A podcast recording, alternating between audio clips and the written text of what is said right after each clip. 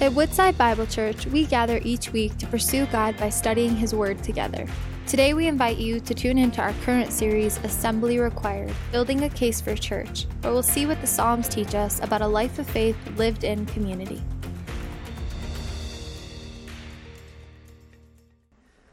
I want to begin this morning by asking you a question. You guys ever been dirty? I mean the kind of dirty that is greasy and grimy and grass stains from head to toe. Have you ever been dirty like that? Maybe the kind of dirty that you'd say, I'm not even sure what color this shirt was when I put it on this morning. That kind of dirty. The kind of dirty that you think maybe if I take a shower today and tonight and tomorrow morning and tomorrow at noon and tomorrow at night, I might be clean. That kind of dirty. Perhaps it was a house project. You remember the time. Maybe yard work, fixing up the car. You get that thing and you rub, you get it all over you. Sometimes we can get incredibly dirty, can't we? You see, we're fortunate here in 21st century America that we can then take off those dirty clothes, hop in the shower, and be good to go. But what about a deeper kind of cleansing? The kind that engages you at a deeper level, when you would say, I still am not clean after the shower, after the clothes have been washed, I'm still dirty. When you know that the dirt is deeper than what's on the outside. What do you do then? You see, today we're going to be examining a portion of Scripture that speaks to the story of a man who understood this level of dirt, this level of cleansing that was needed. The man's name is David, and we're going to be hearing his words in just a moment. But before we turn to God's word, let's come before our Heavenly Father in prayer. Let's pray together. Gracious God, you have called us to this place today to sing your praises. You have called us to this place today to worship you. And so, God, it is our heart's desire to do so in spirit and in truth, to engage deeply with the truth of your word and to allow your Holy Spirit to penetrate our hearts and our minds today. So, God, would you meet with us? Would you meet with us now as we open your word? God, we need eyes to see the truth of it. We need ears to hear the truth that's found in its pages, and then we need humble hearts before you to live out this truth in the week ahead. And we ask for this in Jesus' name. Amen. Well, Assembly Required, that is the name of our summer sermon series as we're looking at some of the more prominent Psalms and how they encourage us when we gather together for corporate worship. Now, Woodside Elder Abe Phillip kicked off the series last Sunday. For those of you who were here, you had the privilege of hearing Abe preach God's word as Bonnie and I and the kids, we were able to get away for a family vacation up in my hometown of Ludington. And let me just tell you, it was glorious. It was glorious. So last Sunday, Abe began by kicking off this series by looking at Psalm 1 and the foundation of God's word that we have when we gather for corporate worship. This morning, we're going to be looking at another important aspect of corporate worship. It's something that is often overlooked, but we're going to engage with it in a pretty deep fashion as we turn to Psalm 51 here in just a moment. But as we turn there, as you find it on your mobile device, as you engage with Psalm 51, I want to point your attention to something that rests at the top of the text. It's above the text. It says, to the choir master, a psalm of David, when Nathan the prophet went to him after he had gone into Bathsheba. And I might say, well, what is that? It's not a verse. It doesn't have a number attached to it. That's something called a superscription. And what it does is it offers us some measure of context. You know that I love context. It's so critical for understanding any portion of Scripture that you and I might be reading, to understand what's gone before, what comes after. What's gone on before in this text is so very critical. It's a Psalm of David. That's what we're going to be reading. But what's gone on before caused God to send a prophet named Nathan. And then there's also a woman named Bathsheba. So as we consider that superscription, you and I must ask the question, well, wait a second, there's a lot more happening in this story than I might first be aware of. I might just look at that story and go, okay, wait a minute. I don't know the whole story, so let's engage with that a little bit. Why would a prophet go to David? Who in the world is Bathsheba?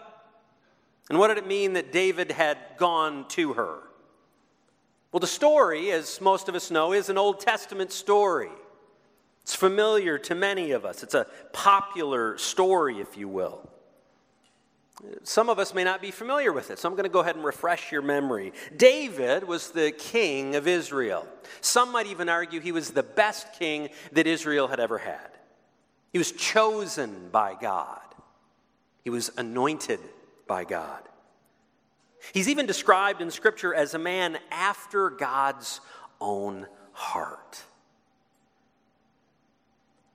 That's pretty lofty. He was chosen, he was anointed. He's a man who desires God's own heart. However, and it's a big however. However, in a time when kings were to go off to war, David stayed home. He didn't go off to war. And one evening he was out on the top of his palace overlooking the city, and he looked down and he saw a beautiful woman. Her name was Bathsheba. The problem was she was the wife of one of David's most faithful and best soldiers, a man named Uriah. David, as he was looking down upon her, he lusted after her. So what he did was he called Bathsheba to the palace. And there he committed adultery with her, and not just adultery, she also became pregnant.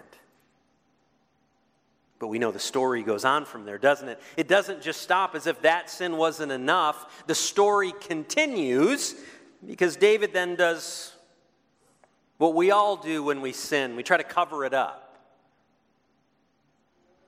So he did the unthinkable. He arranged for Bathsheba's husband to be killed in battle. You find that story in 2 Samuel chapter 11. It says, and when the mourning was over, the mourning is in mourning the loss of Uriah, David sent and brought Bathsheba to his house, and she became his wife, and she bore him a son. And then here's what it says. It says, but the thing that David had done displeased the Lord. Those are heavy, ominous words.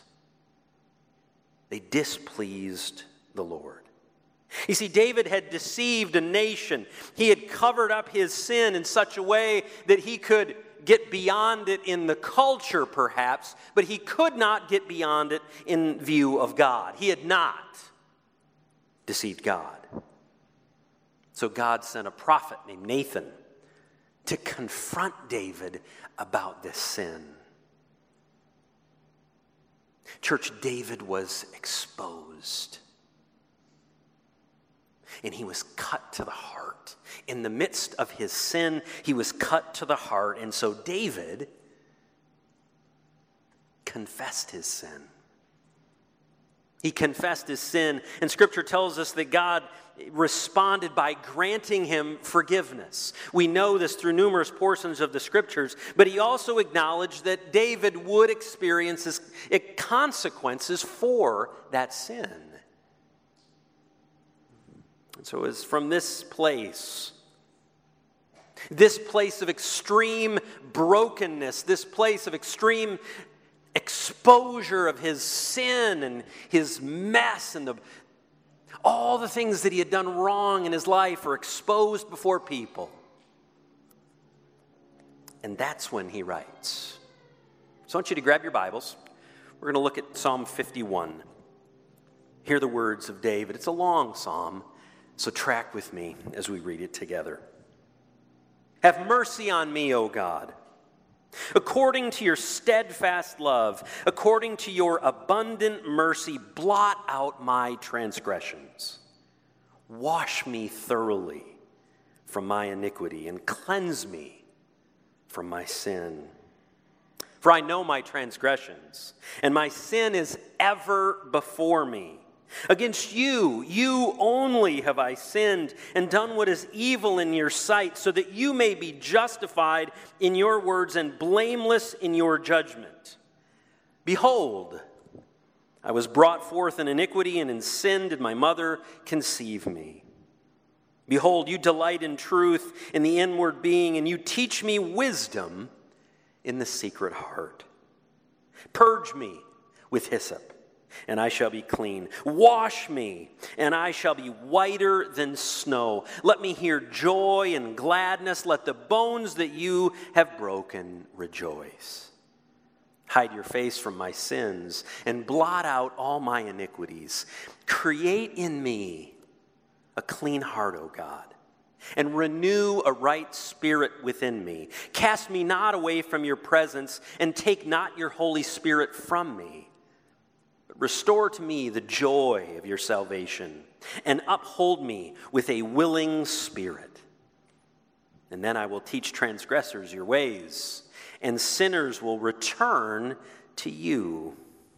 Deliver me from blood guiltiness, O God of my salvation, and my tongue will sing aloud of your righteousness. O Lord, open my lips, and my mouth will declare your praise.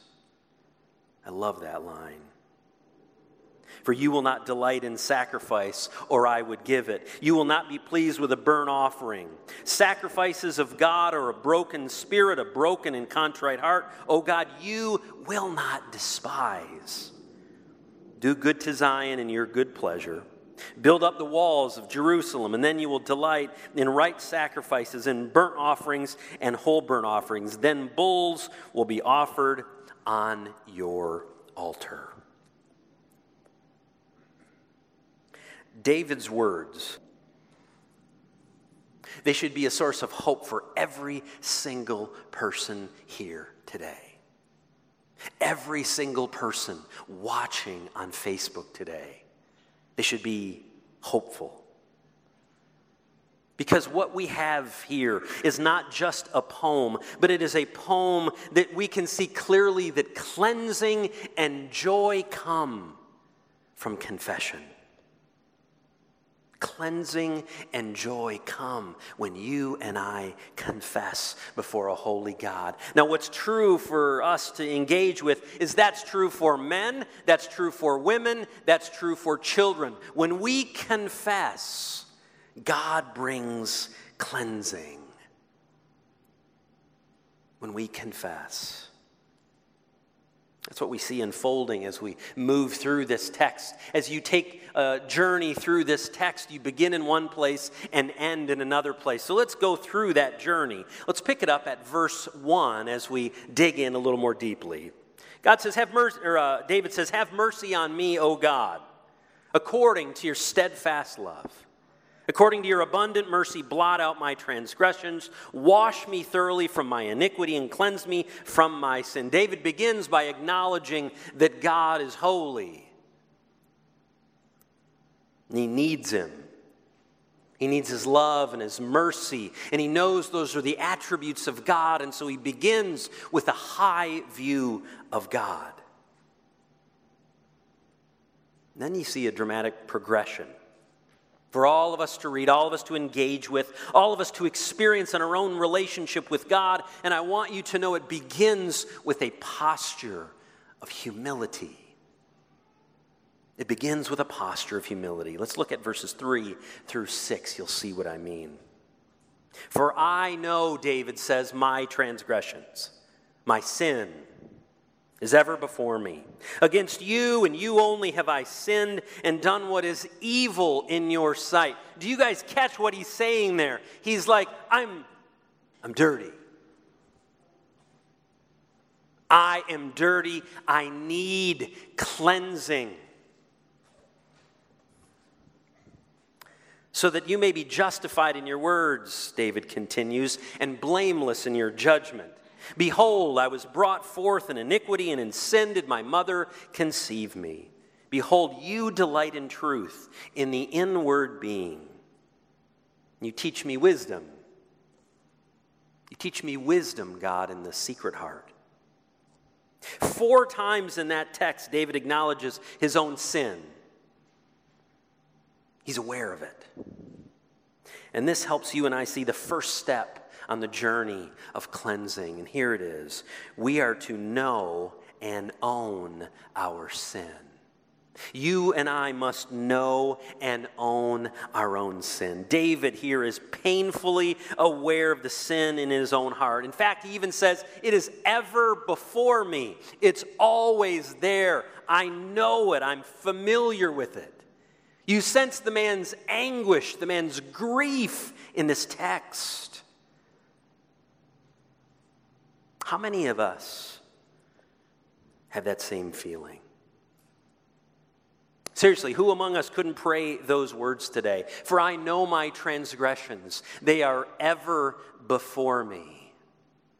That's a reality for many of us, isn't it? Now, to be clear, David was the king of Israel. You're not. David had committed adultery. He had killed a man, and he'd covered it all up. That is a pretty impressive resume of sin. And yet the fact of the matter is our hearts contain the core of the same sins. We lust. We sin. We rage, and we cover it up. You see, what David is referring to is the idea that sin is overwhelming him. But what's important for you and I to see is in the midst of David's acknowledgement of the sin, he's not just wallowing in the sin. What he does is he recognizes that it is first an offense against God. That's who he sinned against.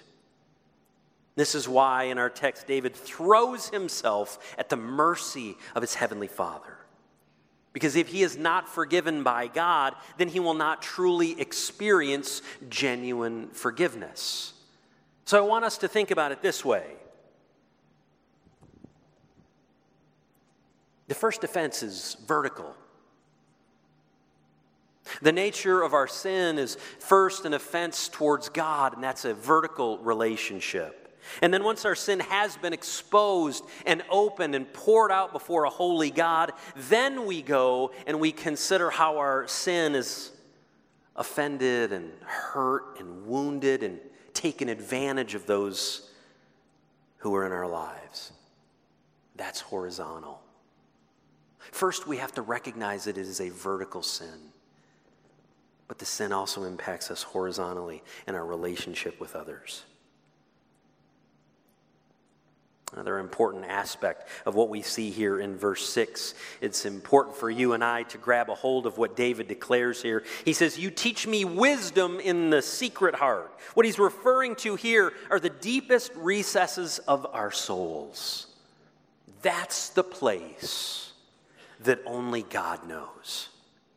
That's the place that when you put your head on the pillow at night, your spouse does not know the struggle. Your parents do not know the struggle. Your children do not know the pain and the struggle of the sin that you're walking in that moment. That's why David says, I have to examine my heart before God. I have to own my sin. I have to cry out for forgiveness. And then David acknowledges that God does, in fact, meet him in that holy place. Now, why would he do that? Because he desires inward purity of his people. God desires inward purity of his people, and that's precisely what the problem is for you and I, isn't it? Our thoughts, our actions, our responses, our cover-ups, they lack purity.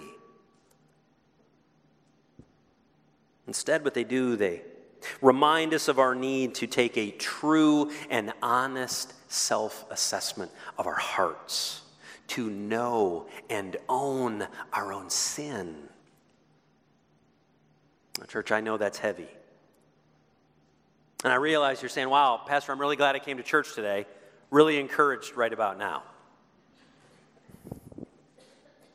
You might be feeling the weight of your sin in this moment because of what David is communicating. And I want to say this in the most pastoral way that I can. Good. Good. Because as David helps us see in our text, it is good, it is healthy, it is right for us to examine the magnitude and the significance of the sin that is in the human heart, so that we can run to him for forgiveness. So that we can run to him with our honest, heartfelt pleas. Let's dig a little deeper. Let's continue on in the passage, picking it up at verse 7. Purge me with hyssop, and I shall be clean. Wash me, and I will be whiter than snow. Let me hear joy and gladness. Let the bones that you have broken rejoice. Hide your face from my sins and blot out all my iniquities. Create in me a clean heart, O God, and renew a right spirit within me. Cast me not away from your presence, and take not your Holy Spirit from me.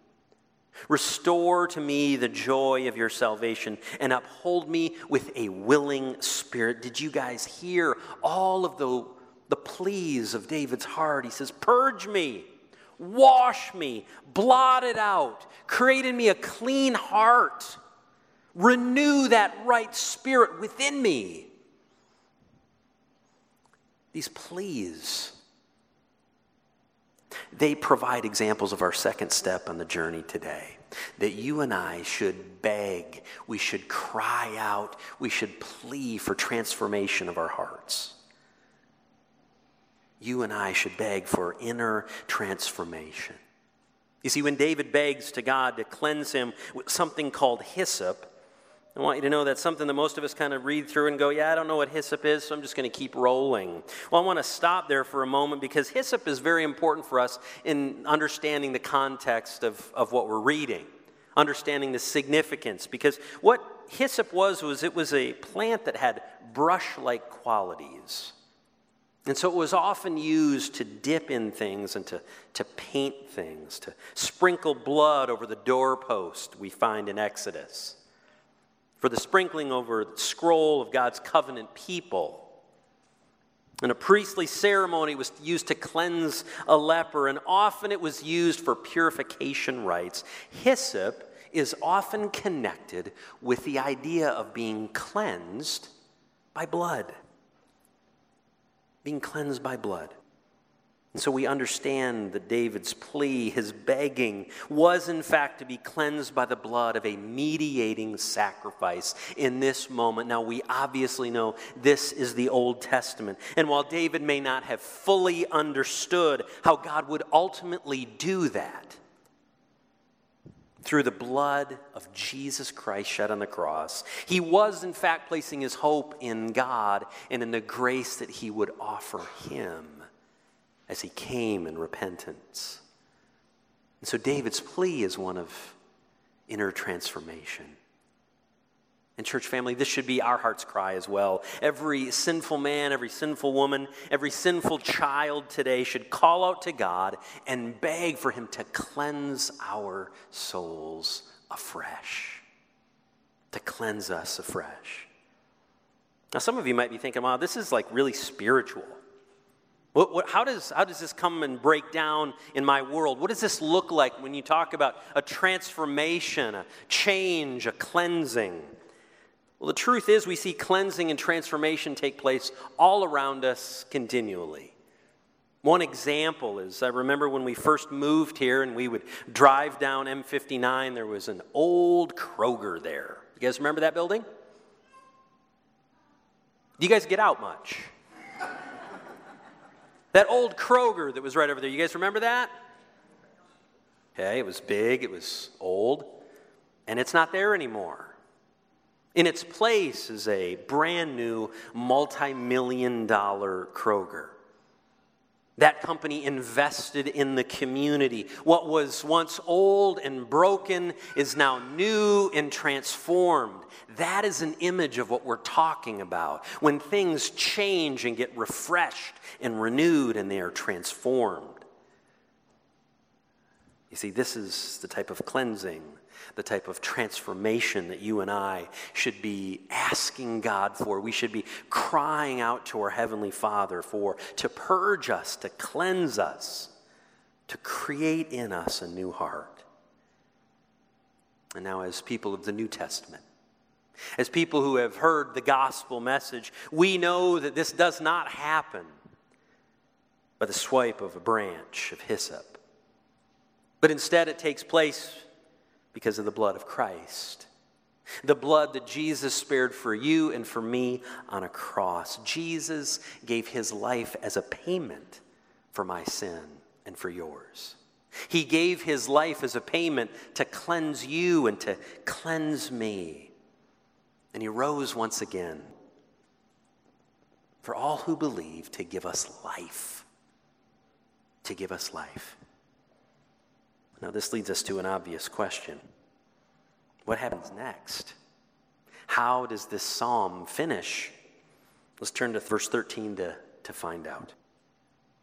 It says, "Then I will teach transgressors your ways, and sinners will return to you. Deliver me from blood guiltiness, O God of my salvation, and my tongue will sing aloud of your righteousness. O Lord, open my lips, and my mouth will declare your praise. For you will not delight in sacrifice, or I would give it. For you will not be pleased with a burnt offering. The sacrifices of God are a broken spirit, a broken and contrite heart, O God. You will not despise." Where we began with a man who is completely and utterly broken, we now transition as he's been transformed to a point of celebration. We move from an acknowledgement of sin to a point of celebration. And this helps you and I see the third step on the journey of cleansing. As believers, we can celebrate God's salvation. As believers, you and I can experience and celebrate God's salvation. That's why it says, "Deliver me, O God." O God, what? "Of my salvation. You are the source of my salvation, and my tongue will sing of your righteousness." You see, David's heart has been transformed. That heavy, burdened heart has been transformed. But it's not just transformed to experience it. He doesn't want to just walk in the ways of God. He wants to tell others about it. He's so filled with joy that his desire is to tell others about it, that others might walk in that joy. I love that. Pastor and theologian James Montgomery Boyce explains what's happening here and the transformation that can happen in our hearts with such significance. Here's what he writes. He says, "Many think that the way for joy, for a good time, is by sinning. They think that godliness is, in fact, dull. The opposite is the case. Sin brings sorrow. Righteousness brings rejoicing. Righteousness brings rejoicing." And so as we close, I want to remind you of the journey that we've been on today.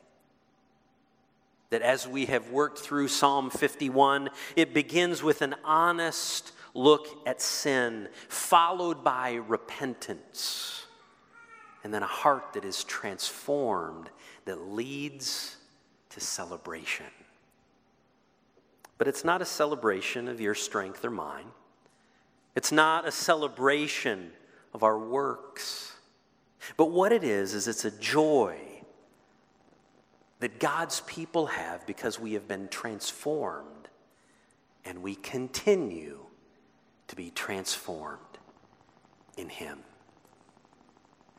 Amen. Thank you for joining us as we study God's Word together. We'd love to hear how God is moving in your heart and get you connected into the Woodside Bible Church family. Head to woodsidebible.org/contact to introduce yourself today.